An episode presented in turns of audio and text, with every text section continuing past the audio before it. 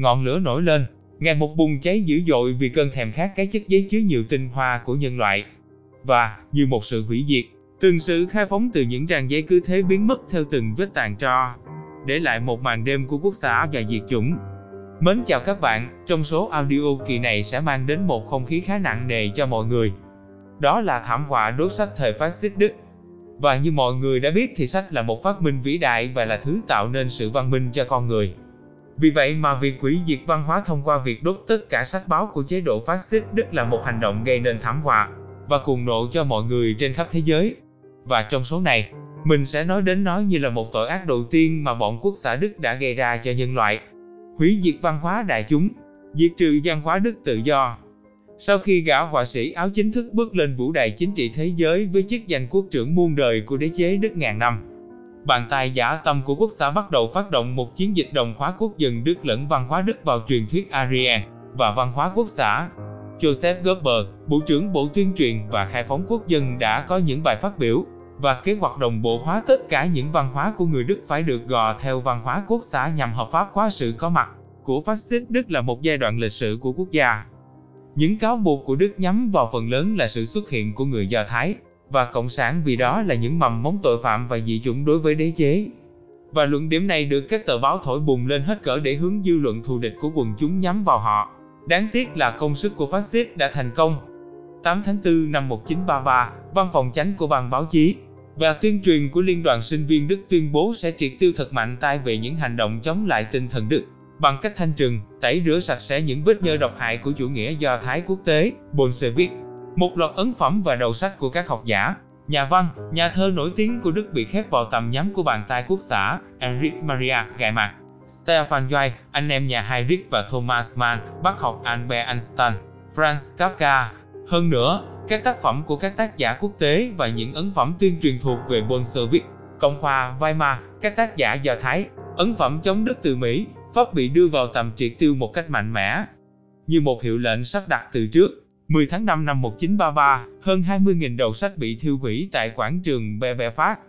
Không dừng lại là số đầu sách tại các trường đại học và thư viện, mục tiêu của hội sinh viên Đức còn ở những hiệu sách độc lập và các phố sách truyền thống trên toàn nước Đức. Chưa hết, đến Viện Nghiên cứu Tình dục Magnus Hitfeld cũng bị tấn công và số đầu sách bị thiêu rụi rất lớn. Số lượng đầu sách bấy giờ lên đến hơn cả 20.000 cuốn. Sự phản đối Sau những sự kiện đốt sách diễn ra tại Đức, rất nhiều học giả và nhà văn người Đức quyết định bỏ đi quạt lưu vong như là một hành động chống trả với chế độ độc tài. Albert Einstein, Thomas Mann, Ân Tyler hay Erich Gaimark đã quyết định rời bỏ quê hương khi mảnh đất nước Đức vĩ đại đã bị lũ kền kền quốc xã sâu xé. Một kết quả tất yếu, chống trả Đức là cái chết, International, BEN Hiệp hội các nhà văn quốc tế, bị dọn dẹp thẳng tay.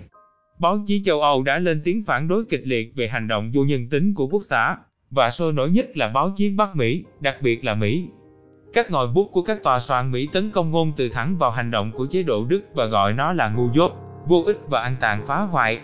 Để châm ngòi cho sự kiện càng thêm nóng bỏng, Đại hội người Do Thái Mỹ đã tổ chức một cuộc biểu tình quy mô cực lớn tại thành phố New York, lên đến 100.000 người nhằm phản đối Đức.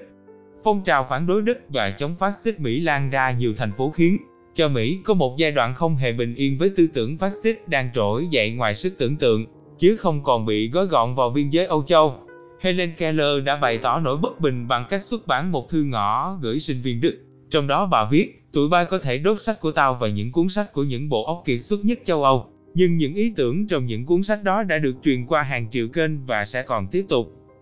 Heinrich Heine đã viết trong vở kịch Emanso năm 1820 đến 1821 của mình lời khuyên nổi tiếng, những nơi mà lũ chúng nó đã thiêu đốt, là những nơi cuối cùng chúng sẽ đốt người.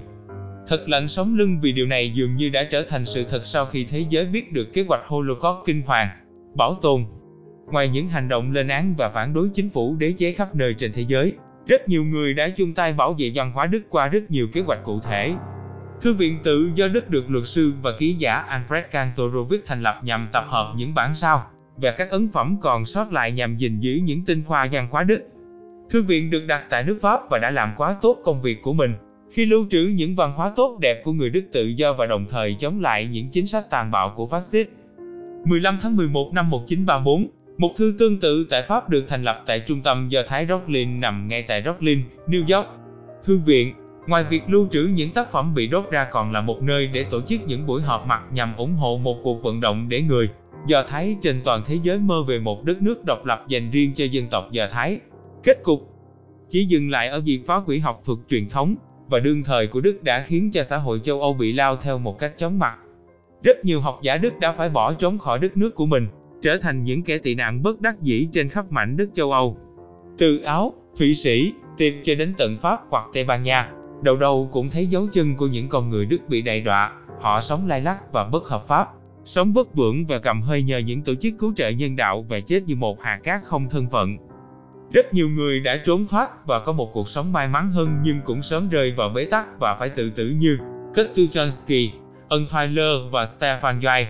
Những người ở lại thì phải chịu một số phận bi thảm hơn cả những người ra đi, như Eric Musam và Kavon Oseski, bị tra tấn và cuối cùng là bị sát hại dã man trong các trại tập trung. Cùng với đó, làn sóng di cư của người Đức vào nước Mỹ và Mỹ Latin tăng lên đột biến và gây nên sự xung đột sắc tộc và lợi ích quốc gia nặng nề. Từ năm 1933 đến 1941, chính phủ Mỹ cùng với sự hỗ trợ của các tổ chức cứu trợ tư nhân đã ghi có đến hơn 200.000 người Đức đã đến được các bờ biển Mỹ. Con số người có mặt tại Brazil và Argentina thì hầu như không có vì lượt người chạy trốn vào các quốc gia này, gần như không thể kiểm soát. Châu Âu thì chính thức dở trận và trở thành một cái trại tị nạn quốc tế dành cho những người Đức xấu số và kẻ thù của Đức. Thật bi thảm.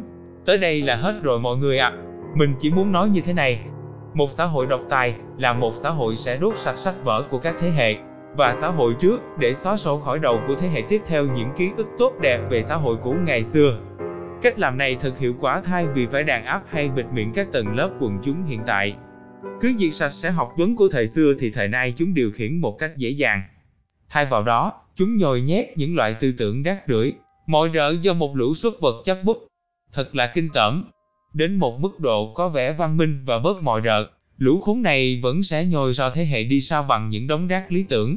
Nhưng, nhưng chúng sẽ không còn cấm mọi người truy cập vào những kiến thức của các xã hội cũ nữa.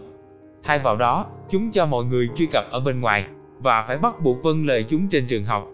Chúng cấm triệt mọi kiến thức xã hội trên ngôi trường. Điều đó để hạ nhục các chính thể khác và tôn vinh lý tưởng chó đẻ của đám cầm thú. Đây là một xã hội thời phát xít Đức và cũng giống rất rất nhiều xã hội độc tài hiện đại. Vì vậy, hãy luôn yêu và trân trọng tri thức của mình nhé mọi người. Chào tạm biệt.